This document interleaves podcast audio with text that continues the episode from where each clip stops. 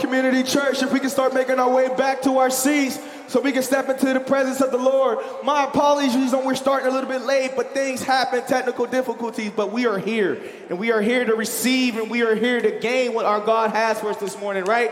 Right, right, right, right, right. So we can all stand up and give our Lord some excitement this morning. But before we start, before we start this morning, we have a special birthday. And it's been a guy who has been around a few a few times and a guy who has always just been accountable, a guy who's been working hard to be a better of himself, a guy who has been stepping through doors, breaking through doors, and still making things work in his life through all the circumstances. So we can all reach our hand out and just give a round of applause. Happy birthday to Jonathan Vas- Johnny Vasquez this morning. Thank you, thank you, thank you for everything that he has done for me and for this church, for this team.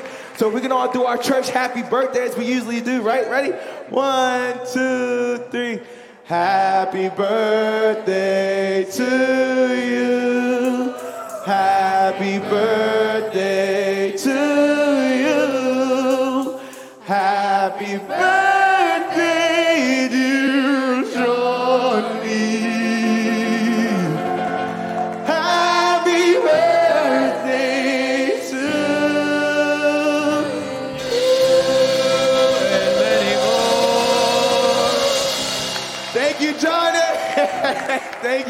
you, thank you, thank you. Now I'm excited because our Father, our Father is doing great things in our life, right? Our Father is doing great things in this church. And I'm excited to get ready to worship because I want to receive, I want to gain what He has for this morning. So we can all bow our heads in prayer and we can all open our arms wide and get ready to receive what our God has for us this morning.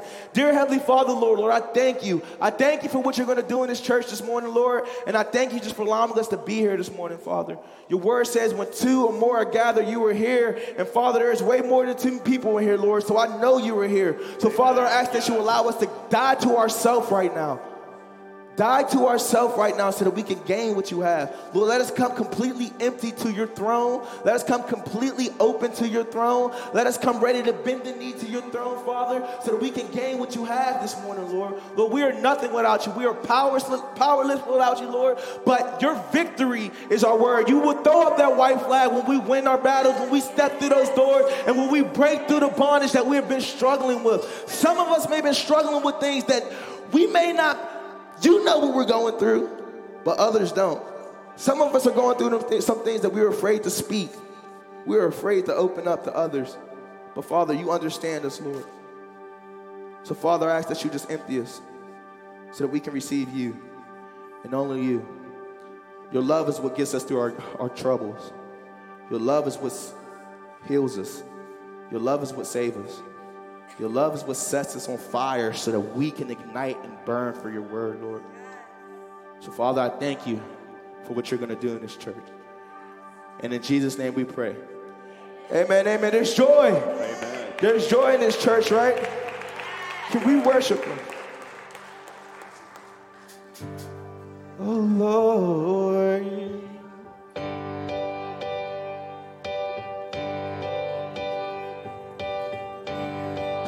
Worship.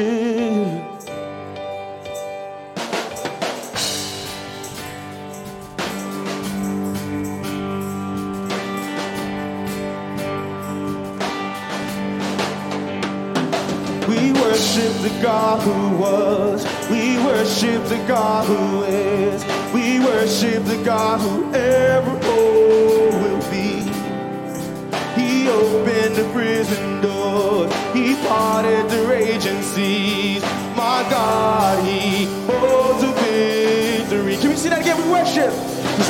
worship the God who was. We worship the God who is. We worship the God who ever will be.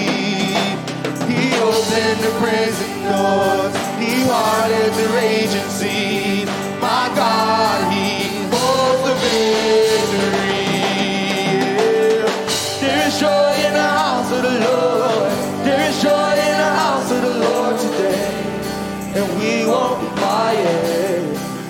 Shout out your praise. There is joy in the house of the Lord. Our God is surely in this place. And we won't be quiet. We shout out your praise.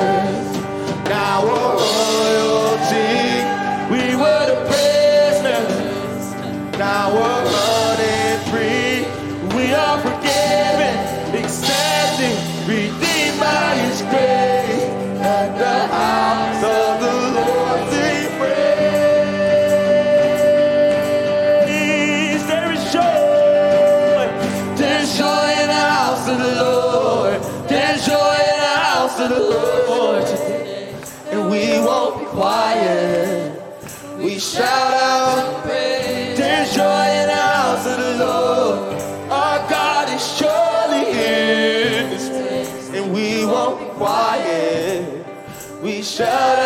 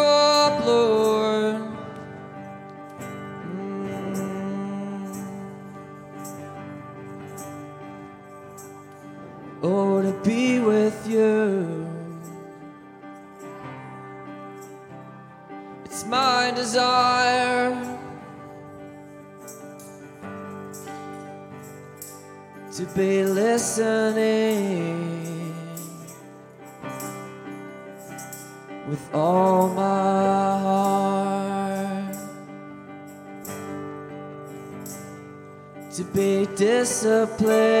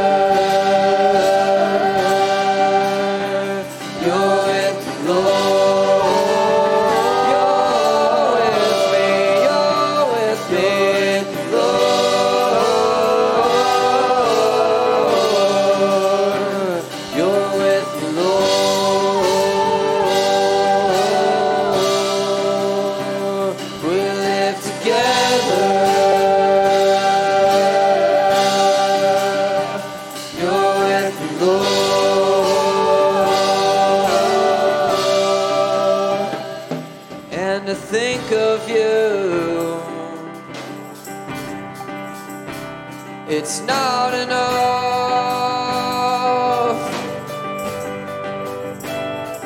to do what you say. It's only so much, cause you are after me, cause you are after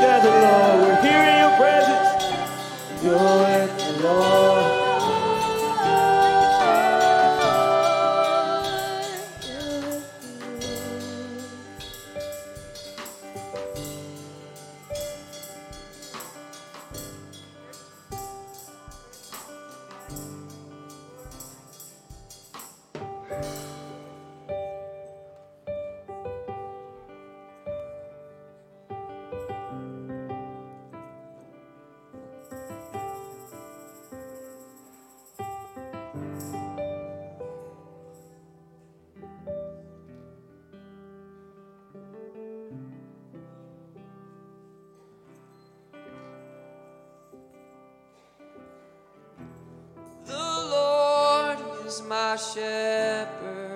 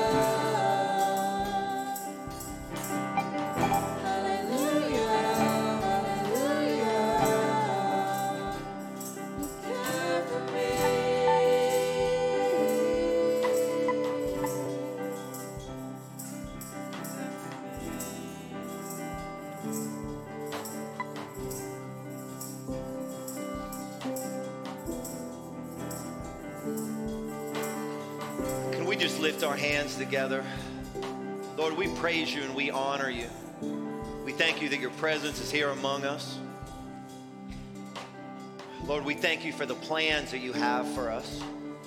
We thank you for the places that you pulled us out of. We thank you that we're not there anymore. But we know that your plan is greater than that. Your plan is greater than to just pull us out of a mess. Your plan is to put us on your plan. You have good works for us prepared uh, before we were even born, Lord. So, Lord, we thank you that our greatest days are ahead of us. In Jesus' name, we praise you. We love you. Amen. Amen. Amen. Amen. You guys may be seated. Praise God. Great job for our praise and worship team as always.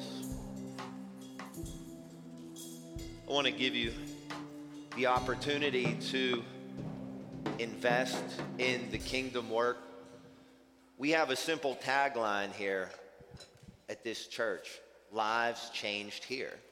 New Hope Church, lives changed here.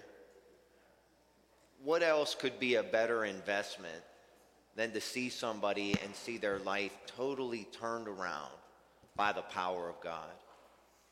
And I'm just so, you know, when I look at everything God has done here, I'm just blown away. I'm blown away by the work that God has done here. When I look at the lives that he changed, that he put together with, with the things that are going on in our men's recovery home, the plans that he has for us, just how far we've come, you know, as a church. And uh, ushers, you can make your way forward. And I was just reading in the book of, of Haggai, and, um, you know, in that book, it can kind of seem a little sharp the way that. Uh, that the prophet is addressing the people because you know he kind of gives them a rebuke because he's saying like okay you're you're in this land and your houses are beautiful your everything's built up but the temple lies in ruins see the people's priority were on building their own house and then god says well if you stop and you build my house, then guess what? I'll bless you. And I really think that that's a word in this season that if we as a collective body of Christ who are called here to this place and believe in what this church is doing, if we will say, you know what, for this season, we're going to give and we're going to give sacrificially and we're going to link our finances up to what God is doing in this generation, there's going to be a blessing that's going to be poured out on the church. And I don't, and I don't mean to, you know, the last thing I want to do is sound like one of those guys that's on like Christian TV when they do the fundraisers and they just, you know, promise you the world. But I feel really strongly that this is a word of the Lord that if you hook your giving up to what God is doing in this season, because we are standing on the edge of a breakthrough. There's structure that needs to be built on the administrative front. And then on top of that, we have a bunch of big projects that we're working on now. Number one, we want to get the rest of that parking lot expanded all the way over to where um, Hope's Haven is, the maternity home. We also have a kitchen, commercial kitchen that we need to finish. That we're going to have a full fledged commercial kitchen. We'll have a cafe. We'll be able to serve food. We'll be able to do endless possibilities out of there. We need to put some new shower facilities in our men's recovery home, which is expanding. Um, I think there's is there 12 or 13 men living in our, our house right now and and these guys are you know i prayed for a long time because you know having the recovery home i think we're in probably our 13th year. And trust me it, it's it can get frustrating as you're as you're trying to pour into people and you see these guys come in and not take things seriously and you know then you have to kick them out. And it and it can be hard because you're like lord what the heck am i doing? And i was praying that you know if we can just get a core group of men that are on fire for the things of god and serious about you know getting on god's plan for their life then everybody who come in will just kind of be part of that snowball and guess what we have that today we have that today. And we're seeing way more wins than we are losses. And so I, I just would just ask you to pray um, about what God would have you give and just be faithful to that when you hear the word of the Lord and you invest in the word of the Lord. You know, the disciples, I think them out all night fishing and Jesus saying, cast your net on the right side. And they're like, we've been fishing all night. It's, you know, but we have a word from the Lord. And so we're going to follow that word from the Lord. And guess what? When they listened to the word of the Lord, then they pulled up that catch of fish so big it almost broke their nets. They had to call some, hey, bring your boat over here too. And I believe that that's the path of blessing that God wants to set us on. So I'm just going to pray. Uh, dear Lord, I just thank you. Thank you for all you've done. As I look backwards at, at how far we've come as a church, but Lord, I know that there's greater things in store. Lord, so I just, I, I thank you, Lord, that, that, that all the provision for the vision is already there. And Lord, you let us be a part of it. So, Lord, I just pray that uh, according to your word, that you would just bless the hands that give so that they would have an abundance for every good work and you would supply all of their needs through your riches and glory. In Jesus' name, amen. Amen. amen. And as the ushers make their way forward to take your offering, I want to just introduce my friend, uh, Matt Caputo, and he is part of a group called The Gathering that will be doing a, a special service this Friday night. And so you probably have seen it already on your bulletins um, being listed. So I'm going to turn it over to Matt. He's going to give a little introduction and then he's going to do a song for us. Amen.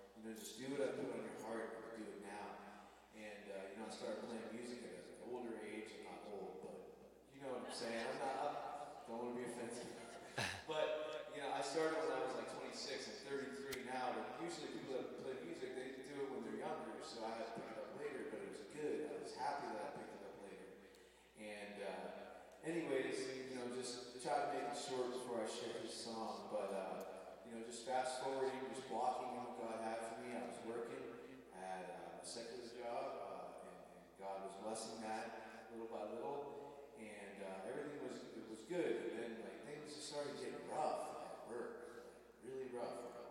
Um, people I worked for, I loved. Like they were really good, but the nature of the job was really hard. Um, I worked in commercial insurance, where they're selling like oil for like oil truckers, and uh, that type of job is no joke. Like it's literally like you're on call like 15 hours a day. It didn't matter. Like you feel if you get an email at 10 o'clock at night, you feel like you had to answer it because if someone else answers it, they'll get the sales, and you won't. And then you don't look good. Your boss, I wanted to do a good job. Anyways, the Lord like allows these things. He allows the stresses your life to come in. He allows things to press you. And uh, I was engaged at the time, and me and my wife, uh, back in 2020, right before the pandemic, it was nuts. Um, like literally, like a week or two before, we went to uh, a Pat Barrett like worship night. I, I like his songs; I, they've always ministered to me. So my wife, uh, my fiance at the time, bought tickets uh, as my Christmas gift that year. So we went in February, and uh, I remember going there, and the Lord that night, it was nuts. I like I felt the Lord speak to me before. I've been spoken to over, you know, prophesied over, and all that. I grew up you know, with the gifts of the Spirit and all that. But man, that night was a whole nother level. Like God really ministered to me, and it, to speaking to me, it was like it was just me and Him in a room. Like, and who am I? Like that the Lord would even speak to me like that. And I heard it so clear that I was supposed to leave my job, and it was nuts. And there was a lot of other things the Lord spoke that were confirmations of what I was doing um, all along, like playing and, and then working, doing all that. So, anyways, you know, the, the main thing that was such a confirmation after the fact is I talked to my fiance, my wife now, Jenny, and I, I told her what I felt the Lord showed me, and it was so clear. I mean, it was vivid. And she agreed 100%, and it was nuts. Like the fact that she was like, I think you need to quit your job. And, and I did, and there was no other source of income. Like I had nothing. And that I lived on my own. Like I was just like, okay, God, I'm going to do this. And I, I obeyed. You know, I've learned in my life that it, better to obey. like, because if not, it's just going to come around some other way. God's going to test your obedience another way until you get past that. And uh, so I obeyed, and, and man, I'm telling you, it was nuts because like my wife's uh, family, you know, they weren't on board with that. They were not, and I understand. They want me to take care of their daughter. That makes sense. That's right. But you know what God says is most right. So I have to go with that. And uh, God just continued to bless everything. Like the songs were coming, like like it was just nuts. And and being able to play music got just easier and easier and easier because the guys I play with, they've been playing for like 30 years. Like I got nothing on them. Like, but God was was in all of this, and uh, ever since then, you know, I haven't. I, I like lost no money. I don't even know how. I, I don't know how. And uh, I do this full time. Um, and then the people in our band in our ministry, they work their jobs and they come and, and they write songs and they and they do the best that they can with the time that they have. And I'm very thankful for all of them. But I do see how God needed somebody to like plow the road ahead, like, you know, and work and do this. So, you know, I do all the producing of our music at home. I do all the, we, we songwrite with together. I put all the arrangements together, all that stuff, the promotions online and just videos and just talking about the Lord. And uh, when we go and do events, we're doing one next Friday. Um, just the general thing that we normally do is we just come, we'll sing like 10, 12 songs. We just get into the presence of the Lord. And, you know, I've been speaking a message in between um, just what God puts on my heart. I used to lead a young adult ministry at First Assembly of God for a few years, and I remember I preached um, like basically every service. It was like separate services we had on Tuesday nights, and I, it was such a joy to, to be able to pour into people, speak over them what God put on my heart, and just being obedient. So I just that that kind of model God like trained me up to use for this. So uh, that's what we do, and the main thing that we care about is just doing it in spirit and truth. Like, um, you know, it's not like, oh, look at me, I'm wearing this, uh, or like, there's just a lot of things in our culture today that promote self, and that is the one thing we want to avoid. And uh, especially when we write music, we want to get into the Word, open the Bible when we write music, not just write our feelings, because if our feelings don't line up with the Word, then that's not right. So, anyways, I just wanted to share a song tonight. I hope you guys come out. So, next Friday, it'll start at around 7 o'clock. And uh, just invite a friend out. If you know someone that doesn't know Jesus specifically, invite them out because that's the church, you know. We're, we're supposed to bring the, the world in and, and influence them for Christ. And, uh, you know, there's a lot of brokenness out there today, a lot of anxiety, a lot of depression, a lot of people that are just feeling down, the economy, just everything that's going on in our world breeds itself of the, like, you just see the enemy in it. But it's the best opportunity. Now is the best time to be a Christian. It's the greatest time because now we have such a, the harvest is, is ripe. So uh, I just want to encourage you guys bring someone out and, uh, um, you know, the altars are going to be open. Um, Pastor Rick, I'm very thankful that he's given us the opportunity to come. Um, and uh, we are gonna, we do, we do, we do sell uh, CDs. If people still listen to CDs, I know I don't. I stream, and we have all our music on streaming uh, stuff on our website. It'll give you links. WeAreTheGathering.org, and uh, anyways, uh, we'll be selling some. If you want them, they're twelve dollars a piece, and they're and they're cash only. We do, um, but again, that's not a focus. I'm not focused on selling things. I just it's a it's a piece of of our ministry that if it uh, you listen to CDs, it can minister to you, and you want it, you can uh, it'll be there. So, anyways, I'm going to share a song called uh, um, "Consolations," and uh, this was written just out of a heart of everything we're dealing with today. I think you know, depression, anxiety, that is rampant in America, and everybody looks for all these other solutions and and I'm not even going to get into all that right now, but everybody looks to all these other solutions thinking that it's going to solve the problem, and it's just a band aid, and it'll never solve it. Jesus is the one that solves our problems, Jesus is the one that delivers us. And uh, sometimes that requires continual, diligent seeking of his face. And I, I found often that sometimes, you know, myself included, in our flesh, we don't want to pursue God like that. But the Lord calls us to do that, and His consolations cheer our soul.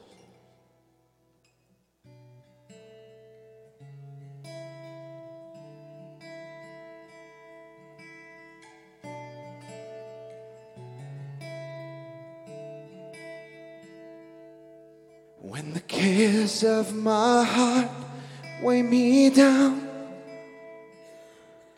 and when my anxious thoughts multiply. And when my heart is failing, deep inside my soul, I will call on the name of the Lord. Cause your consolations cheer my soul. Your kindness is forevermore. My stronghold and shelter, my cornerstone, I will trust. In the name of the Lord. In the name of the Lord.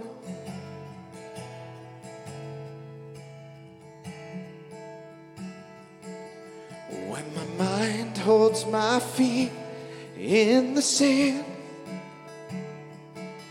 when I cannot seem to find a helping hand,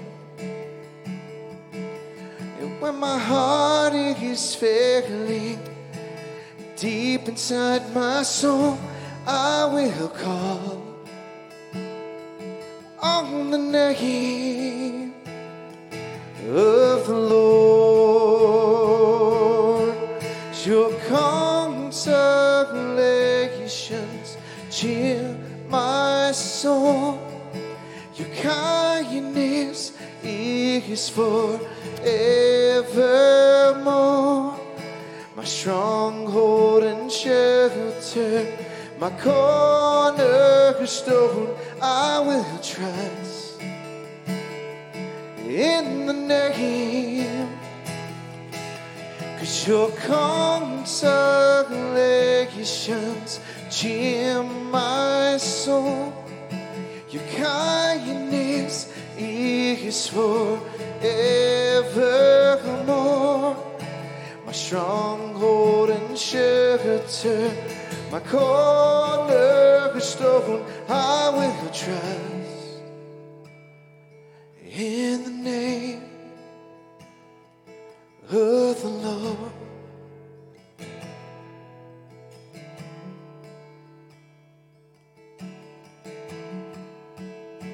Oh, we trust in the name, oh, the name of the Lord. There's no one like you, Lord. I take my stand on the solid rock when I feel depressed and heaviness. I will not trust in any earthly form. Instead, I choose to trust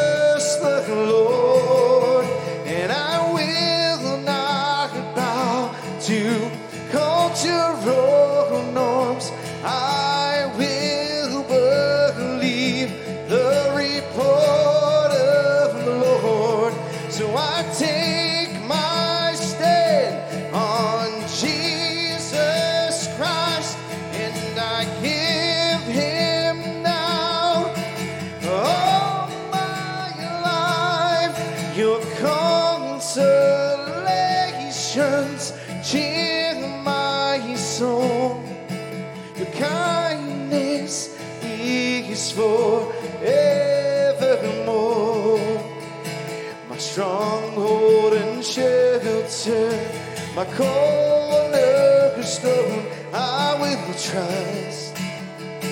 Oh, in the name, 'cause your consolations cheer my soul. Your kindness is forevermore.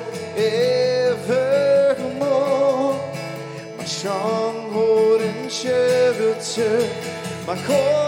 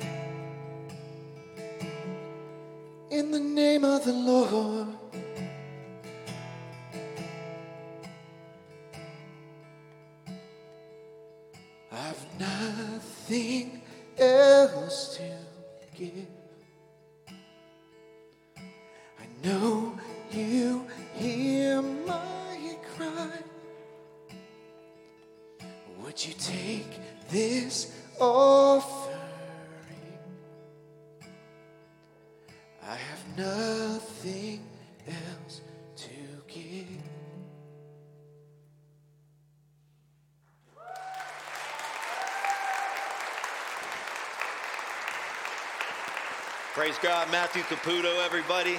Make sure you guys come out next Friday. Um, there is a QR, thank you, Trey.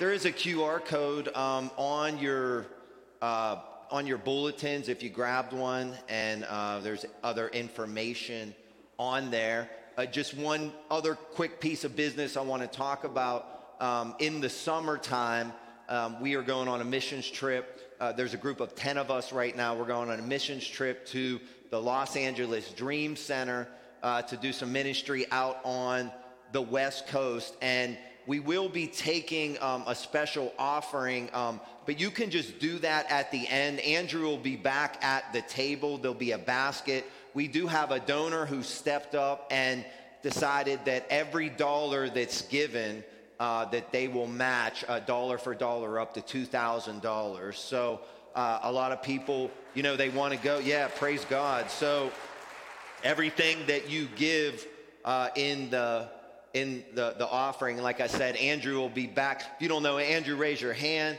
Just look for this guy. He'll be standing at the back table. Uh, whatever you can give um, would be a, a, blessing to us, and everything that you give will be doubled. And uh, we're going to send a group. And I'm going to tell you what, not only are we going to go and be a blessing to that ministry out there who's doing some incredible work uh, in the inner city of Los Angeles, but I know that everybody who comes back with us is going to be changed and they're going to be ready uh, to be on mission when we come back here. So, uh, looking really forward to that. Um, so, hey, we're, we're continuing in our series and we're going to be in here sometime. Uh, we called it Ghost Stories. Ghost Stories, and it's all about the Holy Spirit. And what I feel that in this season that my mandate from God for the congregation is to give us an elevated view of who the Holy Spirit is. Um, and I think that for us, um, that you know our, our tribe would kind of be considered like the charismatic, you know, Pentecostal. Uh, you know, when we think about the Holy Spirit, like we feel like, you know, we sing about the Holy Spirit. We say, Come, Holy Spirit, the presence of the Holy Spirit. But like most people that would go to a church like ours, when you talk about the Holy Spirit, the first thing they would think about is speaking in tongues. Or they would think about prophecy or, you know, some of the other manifestation gifts of the Spirit. And, and those things are all good, but those are simply gifts of the Spirit. That's not who the Holy Spirit is. You know, I, I have this iPad you know, Taylor and Trey bought me an iPad to, to use, and I use it a lot. It was a gift. They gave it to me. You know, so I have a bunch of books on here. I have, uh, you know, I put my sermon notes on here.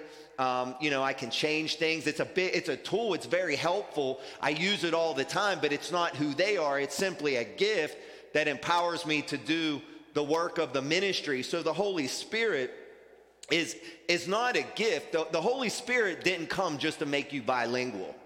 All right, that's not the only job of, of the Holy Spirit. The, the Holy Spirit is God. He's just as God as the Father and just as God as the Son. And today I want to talk about how the Holy Spirit is the one who's going to finish breaking the curse on our lives. And so I just simply entitled this message, the curse breaker. The curse breaker. So we're going to start in Galatians chapter 3. If you have your Bibles, we're going to start with this to kind of set the tone for where we're at. How we all doing today? We up? We had enough coffee? We're good? No? Serena didn't have enough coffee. But her mom said she's not allowed coffee, so you're stuck. You guys ready for the word? If you're there, say amen. All right, this should be a pretty familiar scripture for you guys. Galatians chapter 3 Christ has redeemed us from the curse of the law, having become a curse for us. For it is written, Cursed is everyone who hangs on a tree, that the blessing of Abraham might come upon the Gentiles in Christ Jesus, that we might receive the promise of the Spirit by faith. You could just bow your heads, we'll pray for the message. Heavenly Father, we come to you in Jesus' name. Lord, and I thank you for today. I thank you for this moment. I thank you for the word that you put on my heart. Lord, I pray that you would empower me to uh, speak um, and, and teach your word. Lord, you would lead and guide us into all truth. I pray that you would give the make the people's hearts receptive. You would give them ears to hear. Lord, none of us would leave the same, that we would know you more. So, Lord, I pray that through this message that the name of Jesus is, is glorified, and I pray that the people of God are edified in Jesus' name. Amen. So, um, for those of you guys who don't know, um, I lived in uh, Germany for um, uh, just a tad over uh, three years um, in the, the late 90s, and um, I did it when I was in the Army. I went to um, I joined the Army when I was 17 years old. Shortly after um, I graduated high school, I went to my boot camp at beautiful Fort Benning, Georgia. Not really, if you've ever been there, it's really not that beautiful. But um, I was in Fort Benning, Georgia um, for boot camp and advanced infantry training. And then after that, I got called out from my platoon that I was going to be stationed in Germany. And just a fun fact, I still don't understand it to this day, but out of everybody in my entire platoon in basic training, I was the only one who got sent overseas to Germany. Everybody else went to, you know, Fort Hood, Texas, and, uh, you know, Fort Stewart in Georgia and all these other places. But, you know, so to this day, I don't know if that meant because I was so bad or so good. I don't know, you know, if it was just luck of the draw. Nobody explained it to me. When you're in the army, you don't really get an explanation. They just say, hey, this is where you're going. Suck it up and drive on. So, um, and anyway, so when I lived in Germany, like, you know, you, you got to think like Europe is an older place. You know, it, it's it's not like America. America's you know just shy of uh, you know 200 years old, and and there's a lot of historical places that you can visit um, in Germany. There's oh, there's castles, different places. I mean, we would go for random drives, and there's just like a castle up on a hill that, you know, we've never heard of. So, you know, we did a lot of traveling, saw a lot of historical sites. Um, and of course, you know, Germany was kind of the center of both, you know, World War I and World War II. And one of the probably darkest, creepiest places that you could ever visit if you go into Germany was a concentration camp. And so the one that was closest to me was a place called Dachau. And um, it was, uh, I, I, went there twice because I had uh, both my parents came and visited me at different times. And so uh, we went there uh, two different times. And I mean, it's a creepy place. I mean, it's, it's not all standing, but they left enough there that you can kind of picture everything that went on and and there's a um, you know there's a museum that you can go through that had the different pictures and the experiments. And you know i can remember people were telling me they said you know when you go there man the birds don't even sing there. You know and i was like oh yeah whatever you know but I'm, it's true. It's just it's just a very very uh, weird feeling to be um, at that place. Um, if we have do we have that picture of the the gate to the front hopefully um, over there when you walk in, do we have that there? No, we don't have it there. Okay, so eh, no big deal. If you, if you, uh, when you first walk into the gate, um, there's a uh, there's a, a, word in German. It says it really big, and, and I'll probably mess it up. Um, uh, but a, a bet mock fry is what it says in German, and and translated in English, it means work will set you free.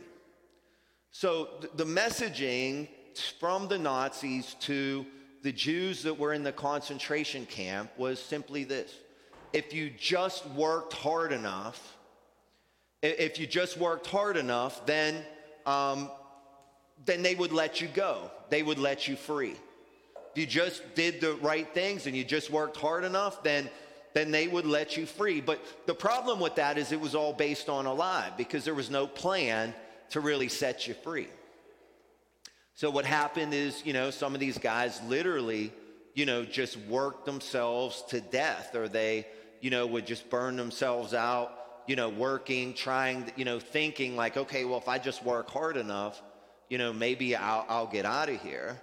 And, you know, there was only one way that they were going to get free. And this is where, you know, you kind of, you feel proud to be an American, right? You know, I'm proud to be an American. Well, like this was like one of those moments, like when you're there, because you go in and you you, you watch this, you watch this video, and they, they they put on the video, and the deliverer was the 101st Airborne of the U.S. Army, uh, and I thought we were gonna were gonna start singing together, man. Sorry, guys. We forgot to dismiss the kids. So if you do have kids, you guys can go ahead to the classroom. I apologize.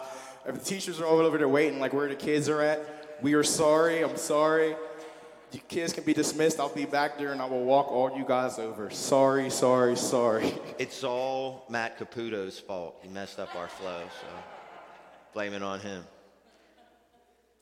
So, you know, you, you're watching, you're going through this museum and you, you see all this crazy stuff, and then they have this old, like, black and white video that, that you can watch, and it has the Americans going, and the Americans liberate this camp. And although it was probably a gruesome sight when they got there, I mean, there are people that literally got free. So they thought if they worked hard enough, they would get free. But the reality was, is the only way they were going to get free was if they had a deliverer. And you know, when I was thinking about all this, it kind of reminds me of religion. Right? Because the only message of religion is just try harder. Just just work more, just do a little bit better. If you only put this much hours a day in prayer, if you read this Bible translation but don't read this other Bible translation, you know, don't smoke, drink or chew or hang around girls who do. Don't wear any makeup, don't don't have any jewelry on. Just do do things our way. Keep working, keep earning, and at the end of it, maybe you'll be allowed into heaven. That's the message of religion. And really, it's just a message of self effort. The problem with self effort is it doesn't work. Self effort does not work to make you godly. And what happens is for a, a, church that gets tied up in legalism and religion, which is, uh, you know, basically trying to earn your way into heaven, where it puts you at is it's going to put you in one or two places. One place is you get really good at playing church and acting perfect and acting like nothing's wrong. The other place it'll put you at is you'll just give up. You'll just give up because you know, you just realize that, you know what, I'm never going to make the standard. I'm never going to get there. I'm just going to keep working and, and I'm never going to get there. And, and listen, Christianity was never supposed to be a game of self effort, it was never supposed to be about that. Christianity is about the infusing of a divine power called the infilling of the Holy Spirit.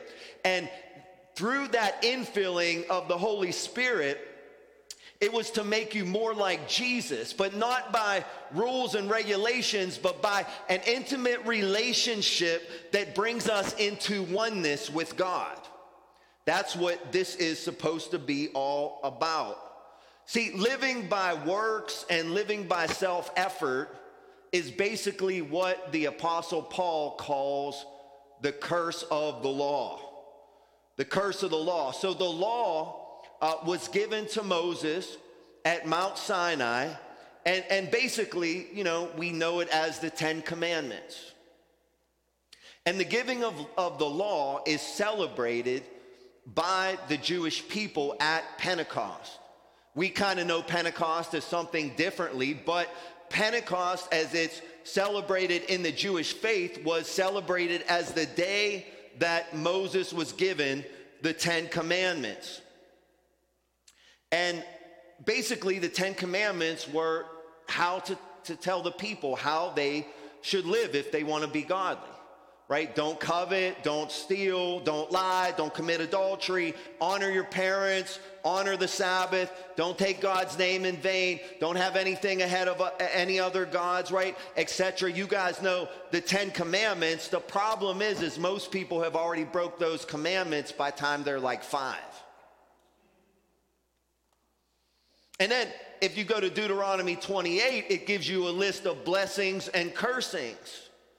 And, and it says that if you diligently follow the law and keep all my commandments, then guess what? You'll be blessed. You'll be set high above the nations. You'll be blessed in the city and blessed in the country. You'll be the head and not the tail. You'll be above and not beneath. You'll be blessed when you go in. You'll be blessed when you go out, right? All these things that we say in services that faith people like to say to, to make people shout and start running around the, the aisles and start jumping over pews and getting excited, right? All the, uh, but the problem is that if you read those, that the blessings that'll come upon you were if you keep all the commands. And, and if you didn't keep all the commands, see, it wasn't just automatic that, that they were going to be blessed. If they diligently listened to the voice of the Lord and kept all his commands, then they would be blessed. But if they didn't, then there was a whole nother list that they fell under. And it was curses. And if you read Deuteronomy 28, the cursings are double the blessings. So you wouldn't be blessed. You, you would be cursed in the city, you'd be cursed in the country, cursed when you go in, cursed when you go out. You would be in confusion, you would be defeated by your enemies, your kids would be cursed, you wouldn't ever have any money, all that, right? So you can kind of see the dilemma that you have. There's a standard that's set, right? That's perfection. And the only thing you have is, is self effort, but you have to reach that standard to be able to get the blessing. But they couldn't do it. So, guess what? They were under a curse. And that's where we read about the curse of the law. So, because they had nothing more than, than self effort to try to get them to achieve a godly standard, what the law did is it pointed them to a need for a Savior. The law in itself, that it, didn't have an ability to save, but it showed the holiness of God, it showed what was sin, and it showed that they were hopelessly lost unless they had a Savior. So Jesus comes and he's the only one who can keep all the requirements of the law by living a sinless life and then offering that sinless life as a sacrifice for your and my sins. So let's go back and let's, let's read it one more time that Galatians 3, verse 13. Christ has redeemed us from the curse of the law, having become a curse for us, for it is written, Cursed is everyone who hangs on a tree, that the blessings of Abraham, that's the blessings that we talked about, might come upon the Gentiles in Christ Jesus, that we might receive the promise of the Spirit by faith. So Jesus breaks the curse by his sacrifice. However, we do not fully come into possession of the blessings and break the curse without the work of the Holy Spirit. Because if, if you read this passage, what basically happens is there's two schools of thought. And faith people will say, see, you know, that the blessings of Abraham, you're to be blessed all these things because of what Jesus did. And then you have a whole nother camp that says, well, no, that's not what it means. It doesn't mean that, that it's uh, just uh, physical blessings, it means the, the Holy Spirit. And so, what's the answer? Is it these physical blessings or is it the Holy Spirit? And the answer is yes. The answer is yes. It's both. It's not either or, it's both.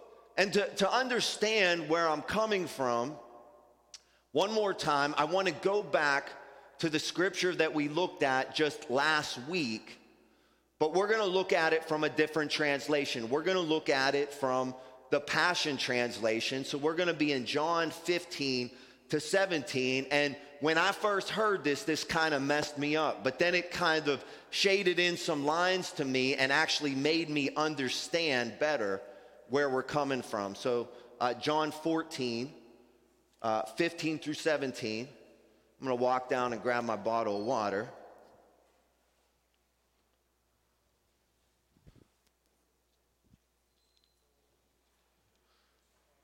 Do we have that script? Yeah, we got it up there. So, this is the same passage of scripture that we read last week, but it's a little different translation. Verse 15 loving me empowers you to obey my command. So again, it just so everybody's on the same sheet of music. This is from the upper room discourse. This is very shortly uh, before Jesus would be crucified. He takes his disciples to the upper room, celebrates Passover with them, and he begins a teaching on about a lot of different stuff. But one of the main things he's going to introduce them is the Holy Spirit. But I don't want to just gloss over this first verse because he said, Loving me empowers you to obey my commands. So, how will you be empowered to keep the commands? By your own works, by your self effort? No, by, by, by loving Jesus, being in a relationship with him, not by just trying harder. That's not how you obey his commands. When you are in a relationship, see, Jesus didn't come to build a religion, he came to end all religion. This is not about religion. This is about a relationship. And when we get into a relationship with God and we're born into the family and we nurture that relationship and go to a deeper level, then we come into a place called oneness. You know, when we, anytime somebody gets married, you know, we, we, a lot of times we read the scripture that says that, um, that a, husband shall leave his uh, mother and father and be joined with his wife, and the two become one flesh. And we get that from, you know, we get that from Moses said it, Jesus said it, and Paul said it. So it's a pretty strong word, right? All, all three said it, all inspired by the Holy Spirit. And when we see that as, um, we see that during a wedding, and we say, you know, th- this is more than just a contract. Like these two are actually becoming one. They're becoming one flesh. And, and then the Bible says that, that there's a mystery in the marriage that represents Christ and the church. So, actually, by being in relationship and loving Jesus, then we achieve oneness. And when you achieve oneness, then guess what? You start to think alike, talk alike, right? Did you ever be around those couples that just have been married forever and they just like, they even start looking like brother and sister? They start looking the exact same. They talk the exact same. You don't see one without the other. Uh, like, you know, so, like Steve and Darlene. I mean, it's like when you talk about, you don't talk about Steve or Darlene, you talk Steve and Darlene. Where's Steve and Darlene at? You really don't say, well, where's Steve at or where's Darlene at? Where's Steve? I seen Steve. I was talking to Steve and Darlene. There, it, there's a oneness there.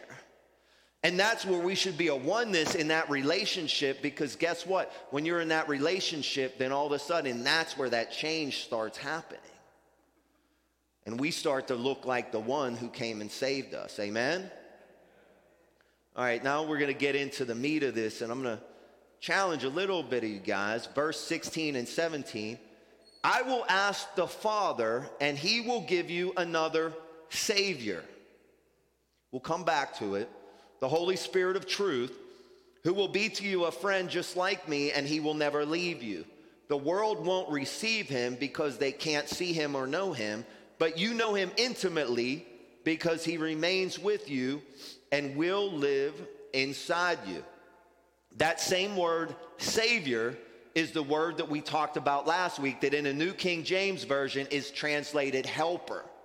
And I told you guys that it's been translated a bunch of other stuff. It's been translated intercessor, it's been translated advocate, it's been translated comforter.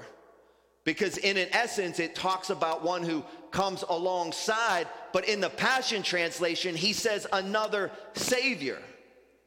Which almost, when you hear it, could almost sound heretical because, right, there's only one Savior. So why does he translate it Savior? I'm going to go ahead and I'm going to read the notes of, of why he translated it like that. And I'm going to have to read them off my phone here. And I think there's a lot of insight that we can get here. So I'm going to read these directly from the notes in the translation. The Greek word used here is parakletos, a technical word that could be translated defense attorney. It means one called to stand next to you as a helper. Various translators have rendered this counselor, comforter, advocate, encourager, intercessor, or helper. However, none of these words alone are adequate and fall short in explaining the full meaning. This translation has chosen the word Savior, for it depicts the role of the Holy Spirit to protect, defend, and save us from ourself and our enemies and keep us whole and healed. He is the one who guides and defends, comforts and consoles. Keep in mind that the Holy Spirit is the Spirit of Christ, our Savior.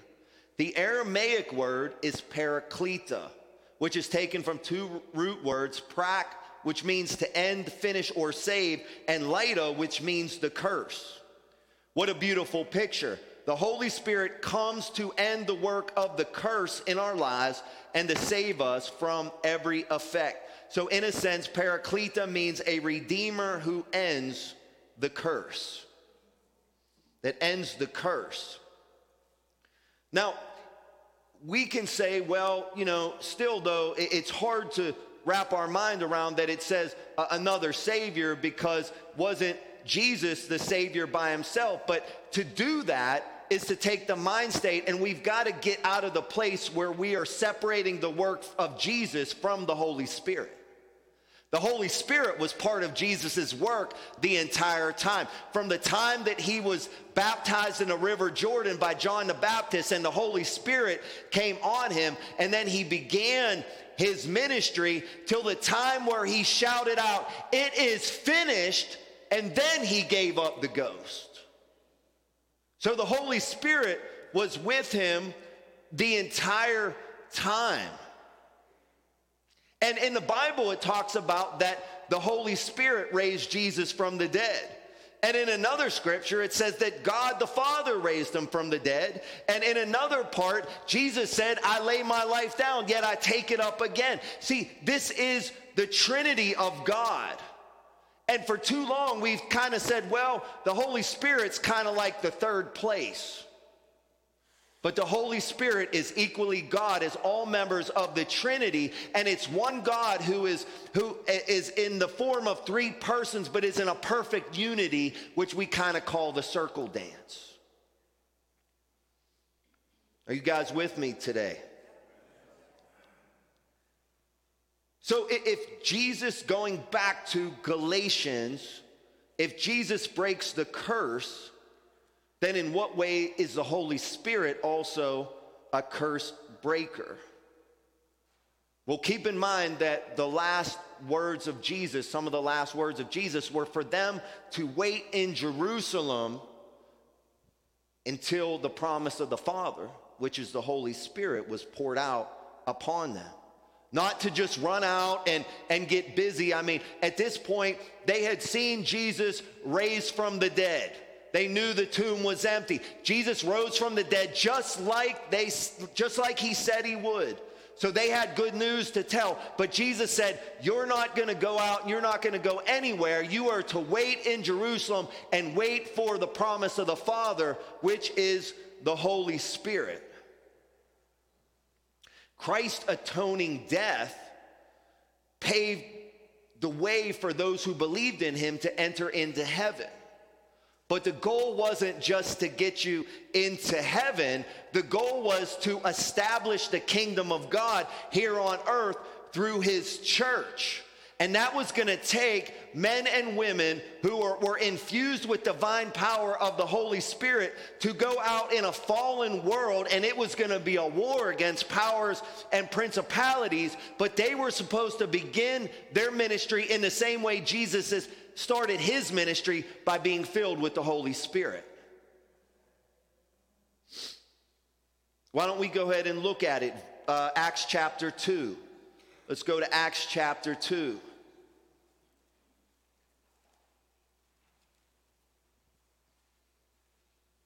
We're going to start at verse 1.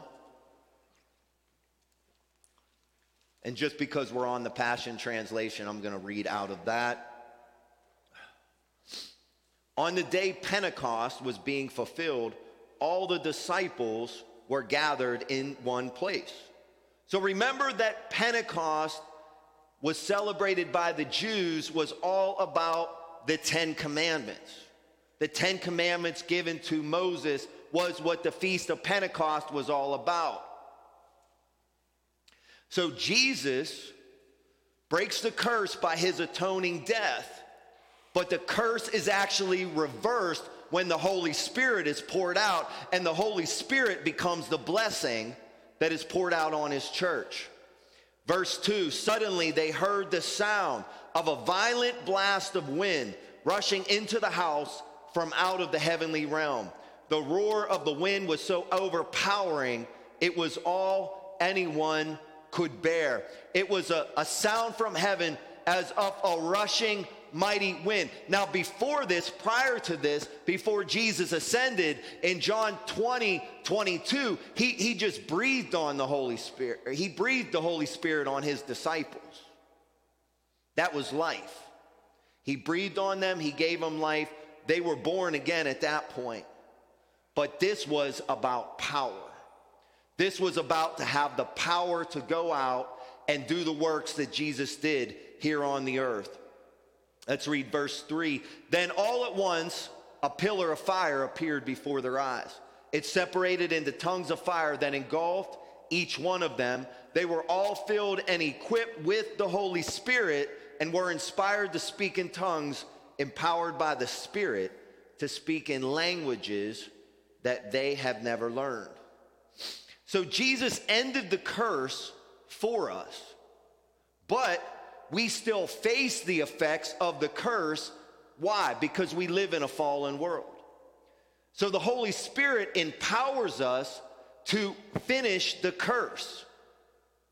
And the Holy Spirit empowers us to end the effects of the curse in our lives. And what were the curse? It was poverty, sickness, and spiritual death.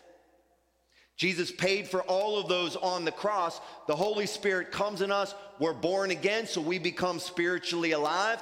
By his stripes, we are healed, right? And he gives us the power to get wealth. All those things are taken care of by the cross of Christ, but it's given to us through the ministry of the Holy Spirit. And the curse of religion and inadequacy that we still struggle with. You know, I'm just, I'm, I'm just not good enough. I'm just an old sinner saved by grace. You know, that's not, that's, that's not what the Bible teaches. If you've given your life to Jesus, you're not just a sinner saved by grace, you're a new creation in Christ. The Bible calls you a sinner before you're saved. But after you're saved, the Bible has a name for you and it calls you a saint. You've been freed from the curse of the law. Where the Spirit of the Lord is, there is freedom. Freedom from the curse. That's where it's at.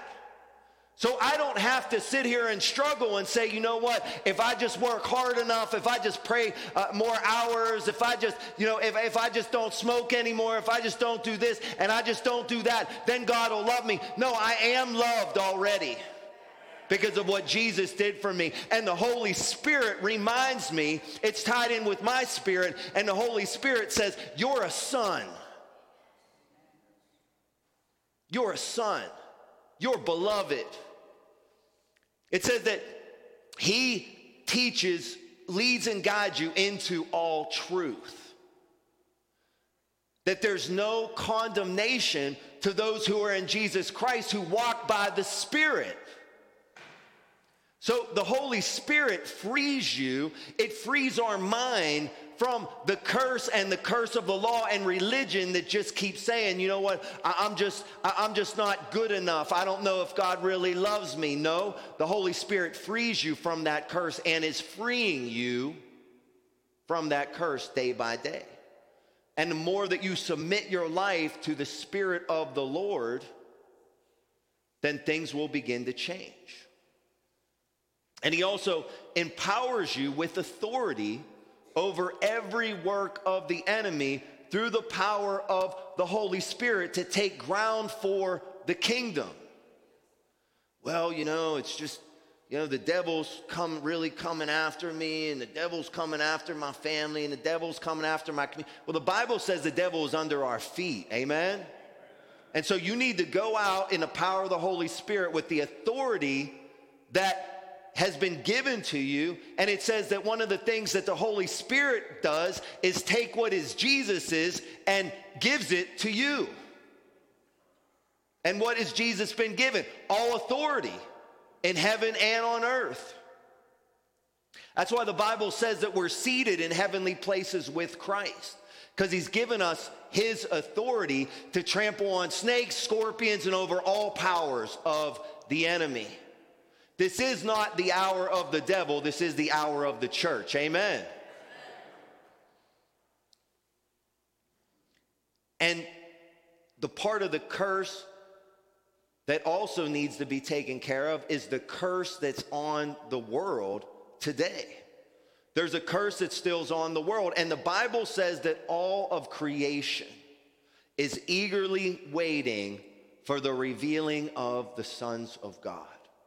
That all of creation is literally crying out for that day when the people of God finally submit their lives and surrender to, to the Holy Spirit and say, wherever you want to go, wherever you want to send me, whatever you want me to do, you want me to quit my job, I'll quit my job. You want me to go to a foreign country, I'll go to a foreign country. You want me to go in the ghetto of the worst city and preach the world, preach the word, that's what I'll do. He's waiting for a people who are so surrendered to the power of the Holy Spirit that they achieve a oneness, that they're braided in union with the Almighty God. And all of creation shouts and like, they're getting it, they're getting it, they're getting it. And that's what this thing has been all about. And that's the day and time that we are living in if we will fully surrender our lives to that.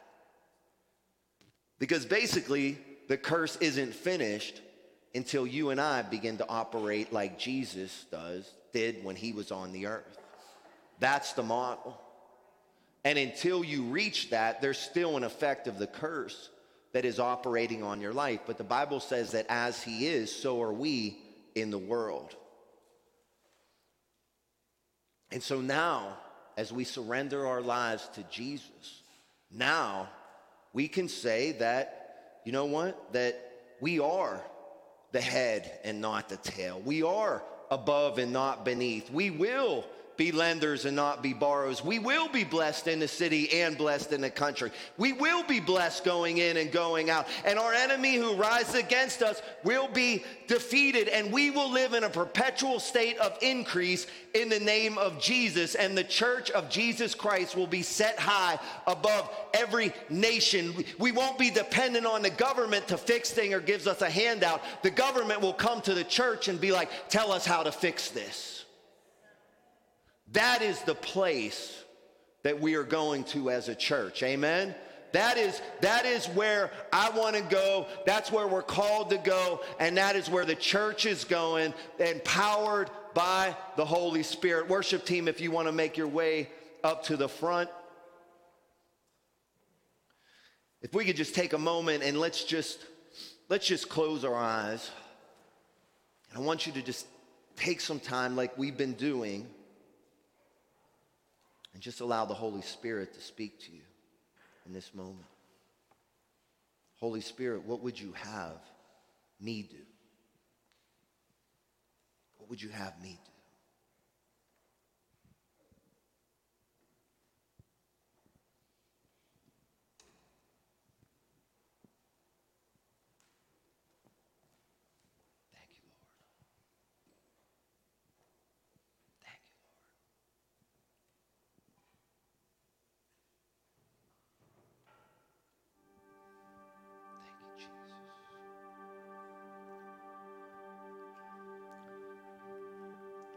Not rush this moment.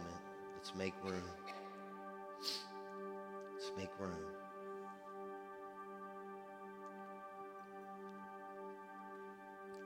Spirit speaking. Question is, are we listening? There's a lot of voices we can listen to. We can listen to the news. We can listen to the political people. Can listen to the people on YouTube and Facebook. We can listen to the voice of the Spirit. That He still speaks to us today. That He's leading and guiding us into all truth.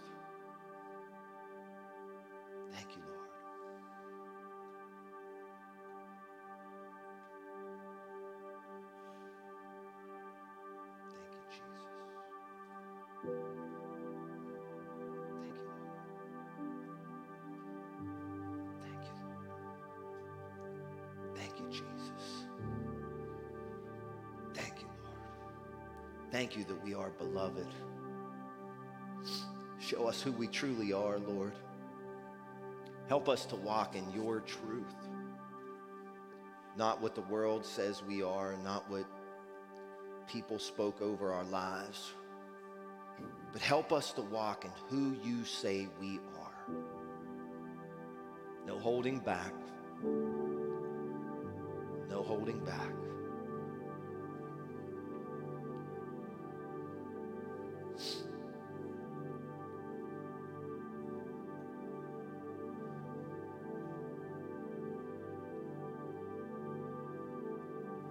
Don't know if there's anybody in here. I just I feel that there's somebody in here that you have like a there's something wrong with one of your knees. Might even be swollen right now.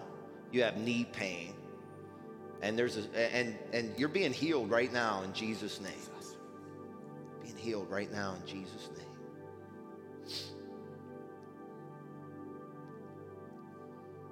There's a real presence here to heal right now.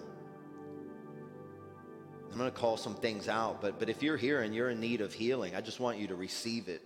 I just want you to receive it.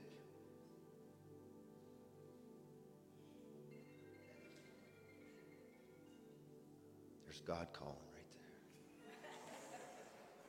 He's saying you're healed. He's saying you're healed. Somebody has a, there's something wrong with their lungs. There's something wrong with their lungs. Uh, you've been given a, the doctor said that there's something wrong with your, your lungs and it, it's not reversible. Well, guess what? It's being reversed right now. You're being healed.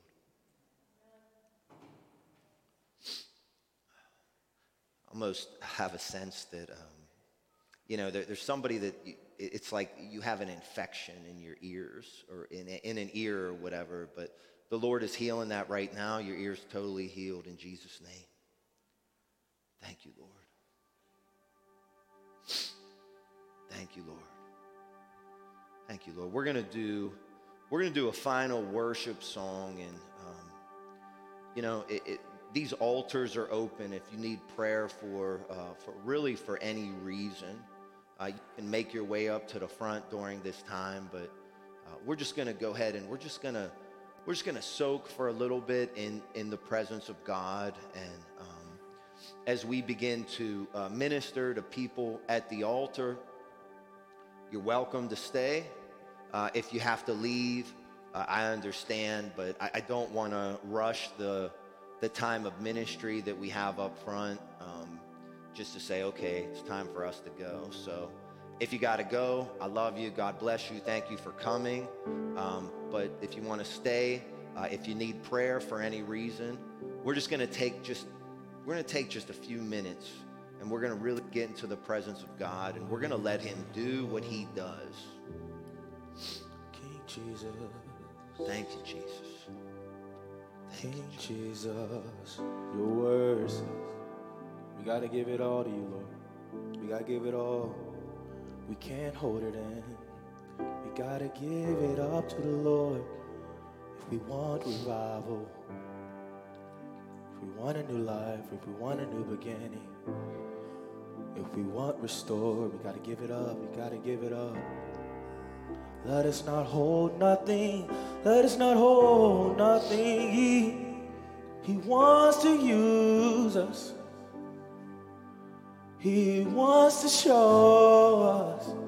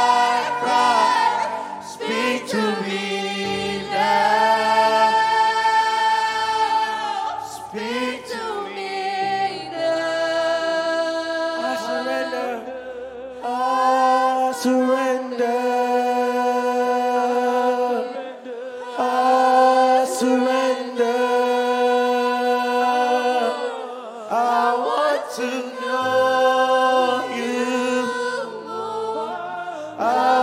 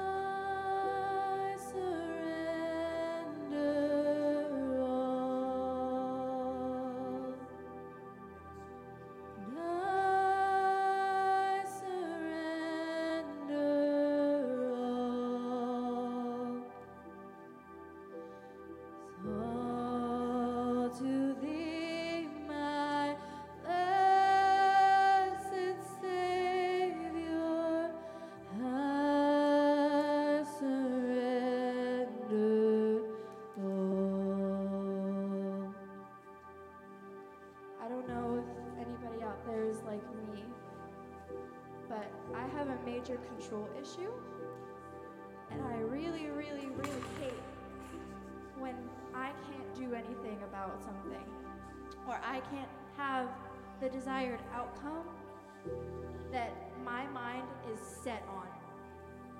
And it's so difficult to have to completely take away that control and give it up and truly surrender everything know what's going to happen and not know what the ending is going to look like and have absolutely no clue of what I'm going to do.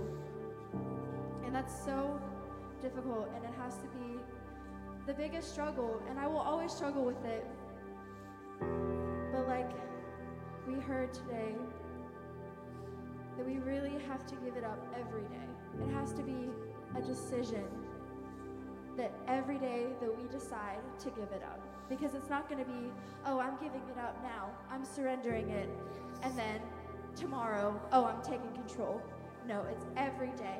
It's every day you have to wake up in the morning, you have to say, God, thank you for waking me up.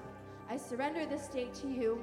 All these things that I don't know what the outcome is, all these painful things that I don't know how are going to go away, going to give it to you and I'm going to surrender to you and I'm going to wait on you no matter how hard it is. Because when other people see you waiting and surrendering, that's that in itself is a testimony to everybody around you and you can set an example no matter how difficult it is for you.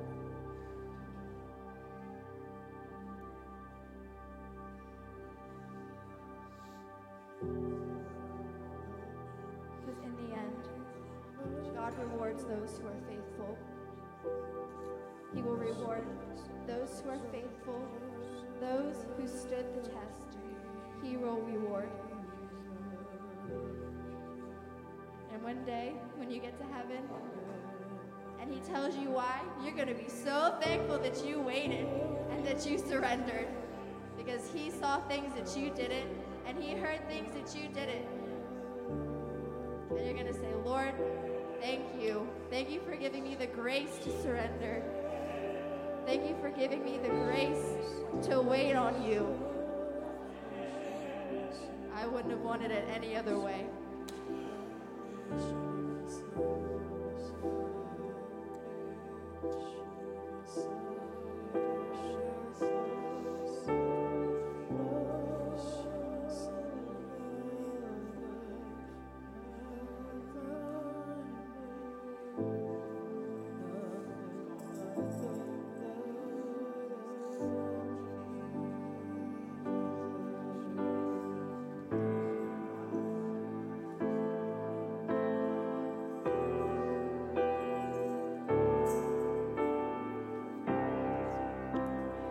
I'm gonna wait on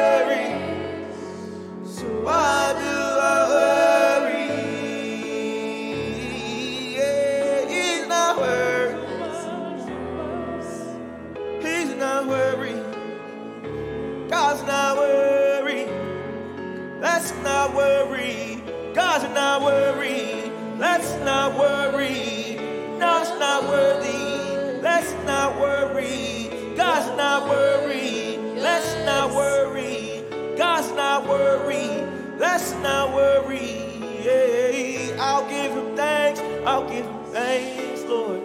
I'll give him thanks. I'll give him thanks. He's not worried. He's not worried.